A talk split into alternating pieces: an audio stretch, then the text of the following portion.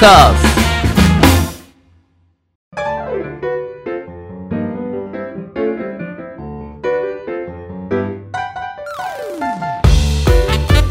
リスナーの皆様ご機嫌いかがでしょうか？e スポーツキャスターの R です。よアシスタントの中村優香です。今週もどうぞよろしくお願いいたしまろしすくお願いします。R さん、はいゲームなかなか攻略できない時あるじゃないですか、どう進めたらいいのかわかん。ない。とか確かにそういう時って R さんって、はい。ネットの情報とか、はい。攻略本とかうんうん見る派ですか？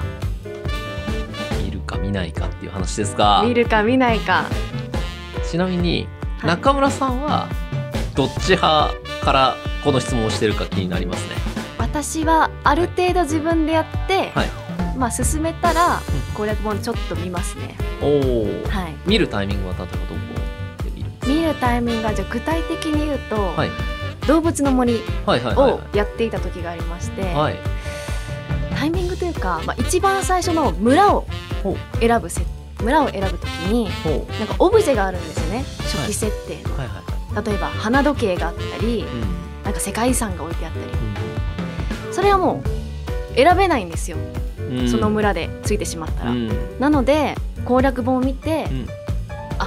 このタイミング時はこのオブジェなんだなっていうのを見まして、あの鬼のようにですね、リセマラ をしましリてセマラする派なんだ。リセマラをして ね。はいはい。リセットマラソンですね。はい。お目当ての,、はい。あの花時計のはい。オブジェがどうしても良かったのでそれを鬼のようにですねリセマラして、ううんうん。まあ、攻略本を見ながらやったという過去がございます。なるほど。はい、それは非常に興味深いねはい、R さんいかがですか？R さんはですねはい。えー出たとこ勝負で絶対に見ないです。ねおおかっこいい。はい、かっこいいとか意地でも見ないんですね。あれかわかんないんですけど、はい。基本見ないです。まあ意地ってなっちゃうと堅苦しくなっちゃうから別に決めてないんですけど基本的には、えっと、自分の頭で考えてゲームをやるっていうのが、えっと、面白いと思ってるタイプで。うん。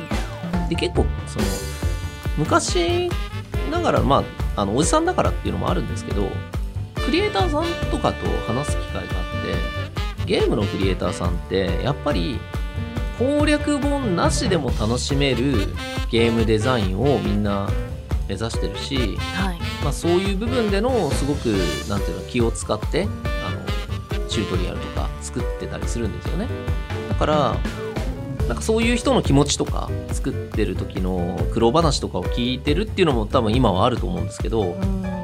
まっさらな状態で遊ぶのがクリエイターさんにとっても多分一番こういい遊び方なんじゃないかってどっかで思っちゃうのが一つと、はい。もう一つはそのこれはすごいあの自分の我が出てるところなんですけど何ですか？攻略本を見てやると攻略本を書いたやつの遊び方でそのゲームを遊んでるってことになっちゃ。ああなぞってねこのゲームを遊ぶのは自分一人でいいっていう気持ちでゲームをやるんではい。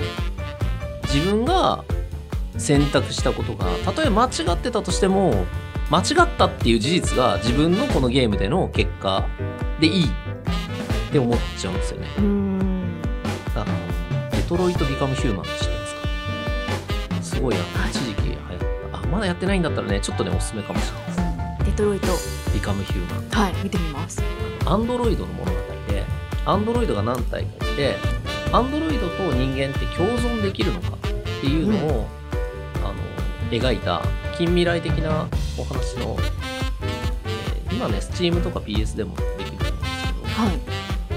ですごいストーリーが分岐しててでその自分の選んだあの選択によってストーリーがめちゃくムが話題になった理由として、えー分岐の、えー内容が多すぎるのと全てのシナリオがすごく重厚に描かれてるからうーん。10人やったら10人分のはい。エンディングとストーリーができるはい。感じになるからすごいその人が出るっていうので話題になったんですよ。はい。で自分もめっちゃ感動しそうじゃんみたいなアンドロイドが人間になりたいって思っていくみたいな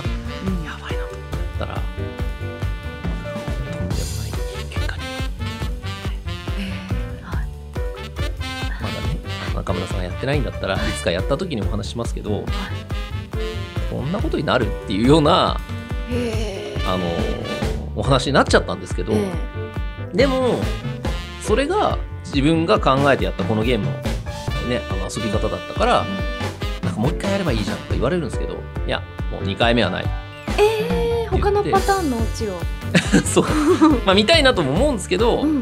まあでも基本的にまあ時間があったらやりたいけど、え今はとりあえずその結果を重く受け止めますみたいな、え しっかりと、はい、自分のそれは選択なんで、はい、いう感じで他のゲームも遊ぶんではい。基本的にはあの自分の世界観がそのゲームの中に投影される。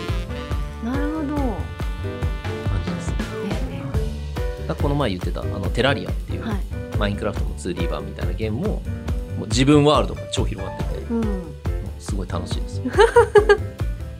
テラリアの巷ではファラオと呼ばれているみたいで。そうなんですよね。よくご存知で。はい、はい。ファラオあの勝手に名乗ってるだけなんですけど、もうそういうストーリーを自分の中で展開しちゃうんですよね。はい。たまたまあ始めゲーム始めてはい。1時間ぐらい穴掘ったら、家のお家の近くにピラミッドがあったんですよ。え、ピラミッドすごいとか言って、みんな、レアだよとか言って、あ、そのピラミッドすげえじゃんとか言って、で、ピラミッド入って、はい。宝箱開けたら、武器とか入ってなくて、うん。ファラオの仮面とファラオのローブだけ入ってたんですよ。へえ。で、レアそう。あ超レアじゃんとか言われて、うん。気を良くしてそれつけるじゃないですか、はい。気づいたよ。ファラオだったのか その日から、はい。あの自分ファラオだったんだなっていうことを受け入れて、はいファラオはねって言いながら。そこも受け入れるんですか？はい。とかはい。今のなんか買いすぎてお金なくなっちゃったじゃんとか だったら、い。まあファラオなんでね。値札は見ないで買い物しちゃうんだよねとかって言ってはい。遊んでます。なるほどなるほど、はい。まあ今回もそんなですね、R さんこと、はい。ファラオさんと。ファラオさんはちょっとまあはい。はいあれですね。はい。楽しくねやっていけたらいいですね。ファラオがいるんで大丈夫です。まあファラオなんでね。はい。はい。お願いいたします。それでは中村さん、えーこのゲーマーの流儀とはどのような番組なのかお願いします。はい。改めましてゲーマーの流儀とはどんな番組かと言いますと、はい。e スポーツ実況のパイオニアと言っても過言ではない R さんからゲームにまつわるニュースの解説や最新情報ゲーム人生で学んだことなどなど様々な角度からゲームの魅力楽しさをお伝えいただきますはい、今日もいろいろ伝えていければと思いまおす。願いしますトーカーズそれではゲーマーズニュースからいってみましょうはい、早速参りましょう。えー最初のニュースです。コロナ禍で増えるゲーム時間と支出。Z 世代のゲームは人とつながる手段というニュースです。E スポーツワールドによりますと、株式会社クロスマーケティングは2021年8月、全国の15歳から69歳の男女2195人を対象にゲームに関する調査を行い、コンシューマーゲーム、スマホゲームなどの分野別にゲーム実態を分析しました。この1年間にコンシューマーゲームを1回以上プレイした人は31%そのうち月に1回以上プレイしているのは 25%23 日に1回以上プレイしているヘビーユーザーは全体の14%ですが Z 世代 Y 世代ではヘビー層が2割を超えたということです。Z 世代はプレイ人口も多くコロナ禍によるゲームプレイ時間が増えそれに伴い支出も増えていました。遊び方の特徴としては他の世代より一人で遊ぶことが少なく代わりにオンラインのチームコミュニティと交流しながら遊ぶ現実の友人知人家族とインターネットや電話でつながりながら遊ぶが多かったということです。うんなるほど、うん私もよくなんか友達と電話しながらはい対戦したりするんですけれども、はいはい。そういうことだったんですね。そうですね。はい。特にやっぱりあのコロナ禍っていうことで、まあ、うん家にいる、まあ、雑誌とかこうなんていうんですかねニュースとかを見てもこう家の生活をどれだけ快適にするかっていう記事ってめちゃくちゃ多かったと思うんですよね去年から。はい。で、えー実際、えー支出も、えー家での快適性とかまあ、もしくはキャンプ用品とか、んそういうものがにあの偏った部分はあると思うんですけど、まあ、家での暮らしが快適になると人は、えーゲームをやったりとか自分の好きなことに時間を使う。ただある一定の時期に寂しいなって思って で、はい。その寂しさを埋めるために、えー友達と通話しながらゲームをしたり、うん。まあ、実際に会えなくても、えーその人とのつながりっていうのを感じるっていう方向にえーシフトしていったっていうのはすごく分かりやすい。世代別にそれがなってるっていうのが面白いなって思うんですけど、まあ、おそらく、えー YouTube を一人で見る世代とかうん。あのライブコンサートとかを、ね、のネット配信をめちゃくちゃ見る世代とかっていうのが他にもあると思うんですけど、はい。まあ、結局あれですよね。あのじゃあ今このニュースで、えー言われてることって、えーコロナ禍でオンラインで遊びながら Z 世代とかが支出が増えてるっていうのでじゃあその支出って何だろうって考えた時に何だと思います、質わかんないです。ゲームをオンラインでやってる人のお金を使う場所。課金ですか？確かに。でも課金をしまくる人がそんなにいっぱいいますかね？課金ってそこまで単価が高そんないにしない人もいるからなんだろう。お金に支出が増えた。コロナによって支出が増えた、その中でもオンラインゲームで人とつながりながら遊んでる人がお金を使う場所。そうマイクと椅子。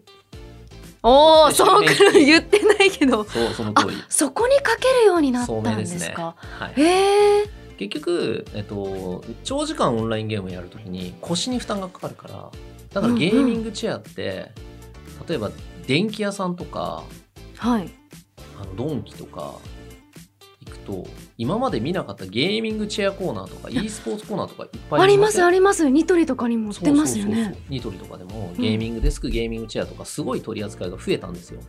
でもっと言うといろんな家具メーカーがゲーミングチェアとかゲーム系の周辺機器に、えー参入してます。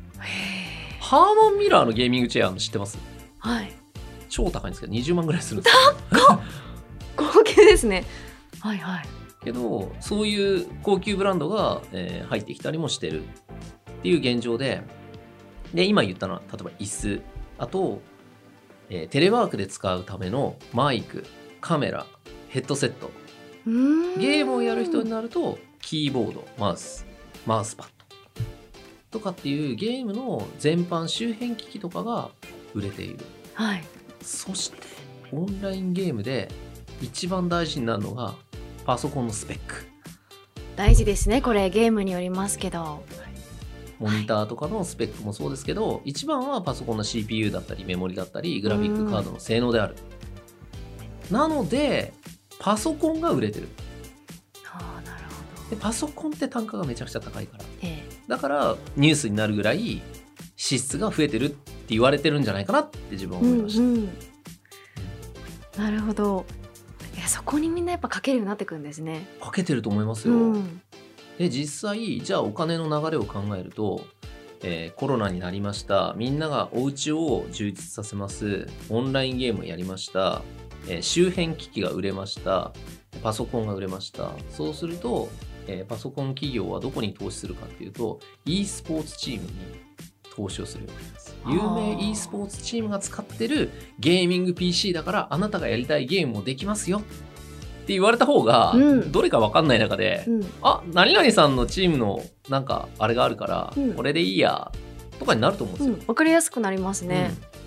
うん。だからえそういうストリーマー人気ストリーマーとか、はい。人気プロゲーマーとかっていうもののスポンサードが厚くなっていく。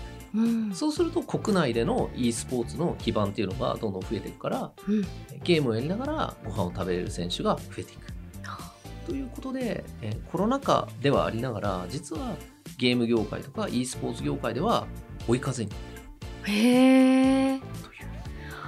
お金の流れでございます。ええええ。そのにこのニュースからうんそこまで読み解くことができるんですね、そうですね。かなり無理やり深掘りしました。いやいやなるほど気づかなかったです次はい、いきますかはい、どうぞ。えプロゲーマー夫婦が見据える e スポーツ界のセカンドキャリアというニュースです。毎日新聞によりますと、プロリーグなどが開催され、プロ選手も徐々に増えている日本の e スポーツ界にプロゲーマー夫婦がいらっしゃいます。桃地祐介さん、プレイヤー名桃地さんと優子さん、プレイヤー名チョコブランカさんです。祐介さんはゲームメーカーカプコンの格闘ゲームストリートファイターに世界一に輝いたトッププロで優子さんは日本初の女性プロとのことですゆうすけさんの世界大会優勝を機に2人はご結婚されるとゲームイベントの企画やプロチームの運営を手掛ける会社シノビズムを設立これには優子さんの強い思いがあり私たち夫婦は桃地が競技をし私が格闘ゲームを世の中に広めるという二人三脚で活動しています。ただこのままプロとして活動していてもいつクビにされるかわからないという思いがありました。先が見えない中私たち自身でセカンドキャリアを作りたい思いが強くなったのが会社設立のきっかけです。また次の世代の若いスターを育てたいとの考えもありました。というふうに優子さんがお話をしていらっしゃるんですけれども、はい、やっぱりこのプロ同士でご結婚されるっていうふうだと、うん、将来とかもこうねまあ、この二人もよく知るユうスケゆっちょなんですけど、ええ、はい、ストファイですもんね ユうスケさんは。そうなんですよね。はい、あのまあなんなんていうか、えー、2人はそもそもプロゲーマーになる前から、まあ、付き合ってたんですよね。はい、でまああのー、2人ともプロゲーマーになって、まあ、恋人カップルゲーマーみたいな活動をして、うん、そこからまあ、いつ結婚すんのなんて言われてる中で、えー、ゆうすけの方が、桃地ゆうすけの方が、えー、世界一になって、ちょっとしてほどなくして、はい、ちょっと良かったのは、世界大会でボロ負けした後にプロポーズしたんですよね。うん、あの、その前の年ぐらいには世界一になってて、このタイミングですればいいじゃんっていうタイミングをあえて、えー、逃して、うん、でボロボロになった時にこの人が必要だから結婚しますって言って結婚したっていうエピソードはあるんですけど、はい、まああの格闘ゲームのプレイヤーというのは、えー、ここでもあの少しねゲーセンにいた人たちってちょっと変わった人多かったですよ。っていうか 社会性なかったんですよみたいな話をねちょいちょいね、ね、中村さんにも、はい、お聞きしてますね。してるんですけど、はい、社会性がまあちょっと乏しい人が多いんであのビジネスをやろうっていう野心を持つ人って少ないんですよ。はい、だけどこの2人は夫婦っていうこともあって、えー、会社を作ったこれって結構、あのーうん、大きなことだったんですよね。はい、シノビズム。そう、格ゲーマーごときが会社運営なんてできるわけないだろうみたいな声とかもあった中で、まあ、2人で会社を作って、まあ、えっ、ー、と、ももちくんの方は、えー、プレイヤー兼オーナーみたいな感じで活動してたんですけど、はい、じゃあ具体的に何やるのってなった時に、えー、若い選手を入れて e スポーツチームをどんどん作っていったんですよね。うん、で、えー、スポンサーを募ってスポンサードを受けながら、えー、今ではもう結構な大所帯になってる。ええ、で、えー、会社としてももう回ってるっていう感じなんですけど、あの結局セカンドキャリアの話をしてたじゃないですか記事で。ええじゃあセカンドキャリアって何っていうとすげえ簡単に言うとプロゲーマーとして、うん、え自分より強いやつらばっかりになった時に価値がなくなる。そしたら君は何でご飯を食べていくの？ってなった時にこれですって言えるものが、えー、プレイヤーの次のセカンドの、えー、お仕事。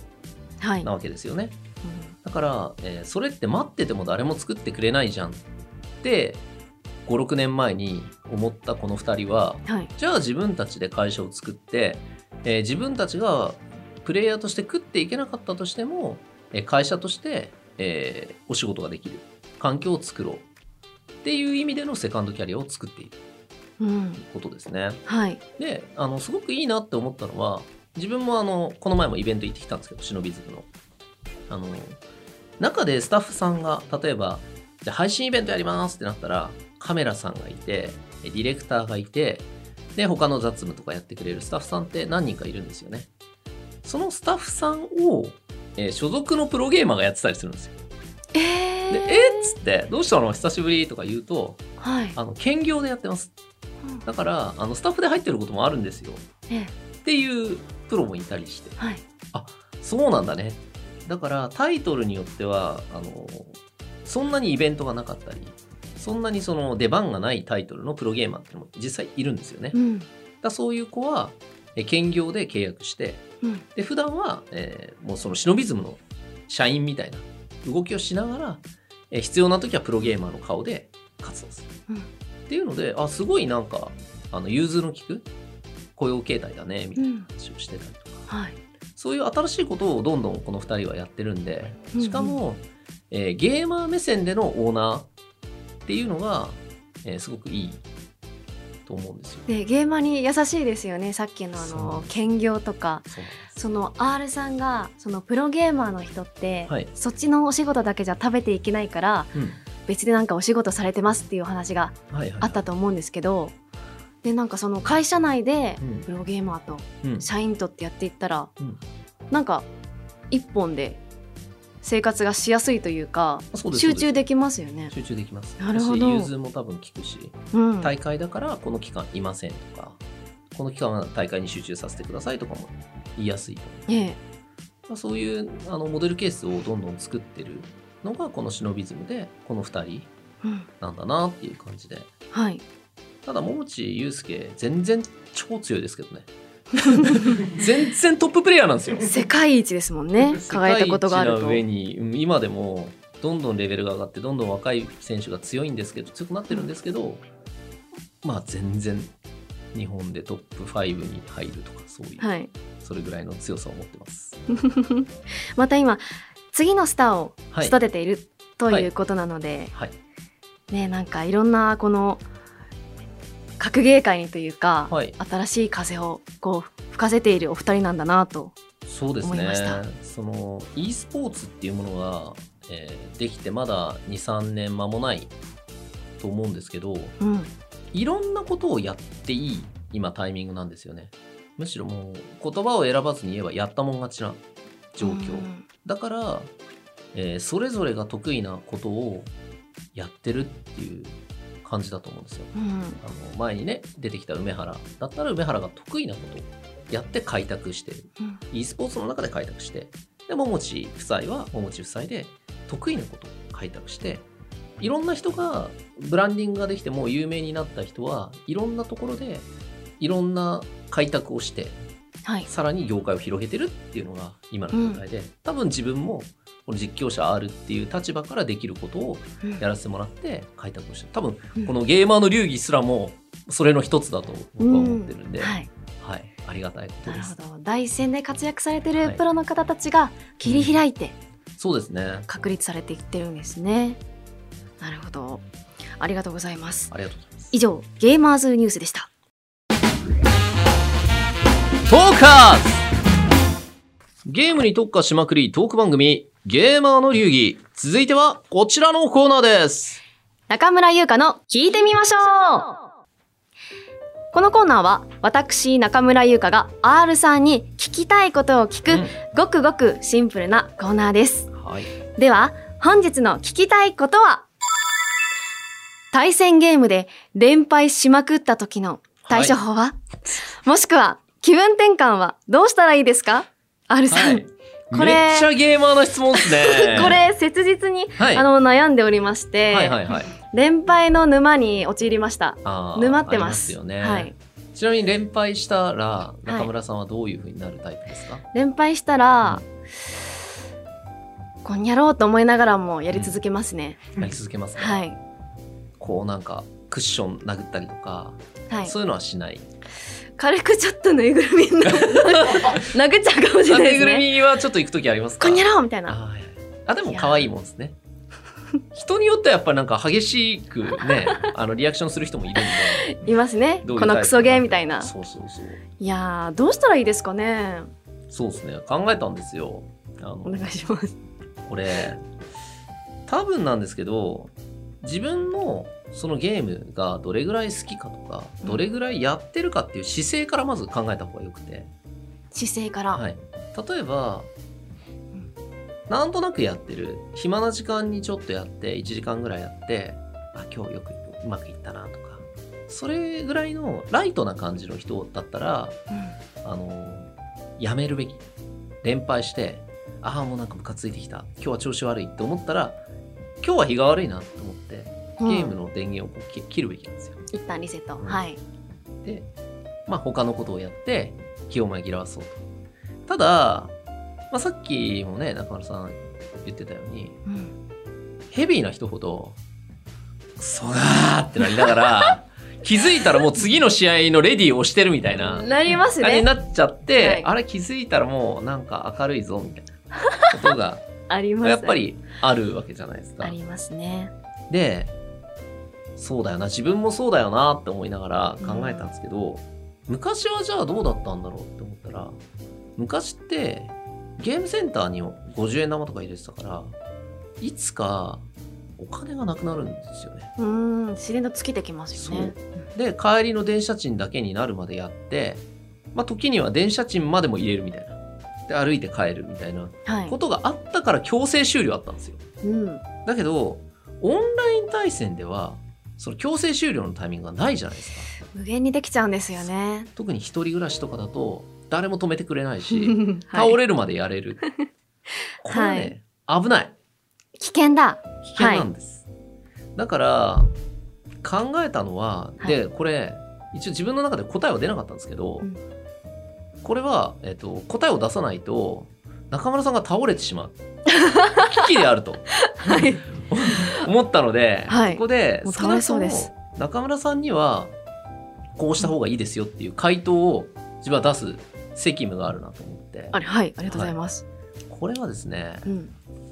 昔自分もいろんなことを考えてやってた時期があったんですけど自分ルールですねマイルールを作るとマイルールです。はい連敗した時の、はい。で例えばですよ。マイルールでかあの罰を与える人って結構いるじゃないですか。はい。なんか連敗したらなんかすするとか例えば配信者で変なことするとか、でもそういうあの非生産的なことっていうのはうん。良くない、はい。だからマイルールで、えー自分を戒める時は生産的なことがいいと思うんですよ。はい。だから、生産的なこと。え2連敗したらまあそのまま続ける。でも3連敗したら腕立て10回とか、はい。5連敗したら腹筋30回とか、はい。っていうのを決めてうん。やるじゃないですか。はい。で負けすぎたら腕立てもできなくなると思うんですよ。なできなくなったら終わりみたいな。自ら潰していくんですねそう自分をではい、負ければ負けるほど自分の体が鍛えられていくから結果生産性があるわけですよね。確かに。しかも、はい。あの R さんのこの一工夫入ってるところははい。配信上でそれをやると多分ウケる。うわ。言い方聞いちゃった。中村さんがメモメモ。とか言いながら腕立てしてる絵を ファンは多分見たい。はい。はいはっていういのも込みで、はい。まあ、とりあえずそういう感じで考えて、はいマイルールを作るとうん。配信的な絵面もいいしグッドですね。そう。いいんじゃないかなと思って、朝まで多分やるこ超絶連敗がかさんだら、うん。多分先に体が壊れるんで、うん。寝るじゃないですか、はい。だからいいと思います。しかもちゃんと運動もできてますからねなんんですやーっと眠れそうですね。いやいいかもしれないです。いいですね。ちょっと罰を与えてみます自分にそうですね。それは罰ではないんです。生産性があるから。生産性のある もので。そうなんです。ちょっとじゃあ腹筋かなんかスクワットかなんかやってみまますね。ああの自分が気になる部位というか、はい。やりたい運動をはい。無理のない範囲で設定しといて、うん、で連敗がかさんだらちょっと強めにしていくんですよ、ああはい。そしたらもう負けられねえっていう緊張感と はい。あと一応配信的にも盛り上がる。えこれ負けたら腕立て50じゃんみたいな。50無理じゃんみたいな。はい無理ですよ絶対やだーとか言いながらはい。やると配信に起伏ができる。確かに。しかもそのゲームのまあレベルも上がっていくわけじゃないですか、はいはいはい。私がそのゲームのまあシャドバでうんグランドマスターになった暁にはもう私もムキムキになっていると、そうそうそうそう。すっごいボディラインとともに。はい、なんかゲームしか中村さんやってなかったはずなのにどうしたの、うん。みたいな。いや、ゲームしかやってないですよ。してねす かして。とかね。はい、なんか、自分はそういう風なうん感じで自分ルールを作るのが好きです。はい、いいですねはい。ありがとうございますポジティブに捉えたらそうですいいねと思いますね。こんにゃろうってクソゲーってなるんじゃなくて、なんかこう、うワクワクしながら生産性のある生産性のものではい。何考えてみますありがとうございますはい 中村優香の聞いてみましょうでした。R さんありがとうございます。ありがとうございました。ドカース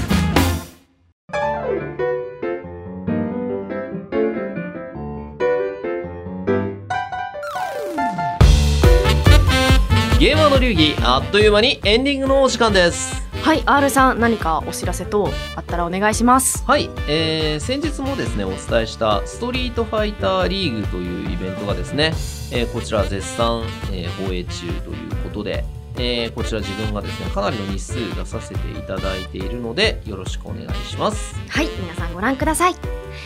番組では R さんに聞きたいゲームの質問疑問を募集しています。本格的に選手を目指すには何をするべきかゲームと勉強の両立に悩んでいるなどなどゲームに関することであれば内容はどんなことでも構いません。メールアドレス r アットマークトーカーズ 2021.com もしくはトーカーズ公式ツイッターにお寄せください。次回も来週火曜日にアップ予定です。それでは来週も行ってみましょう。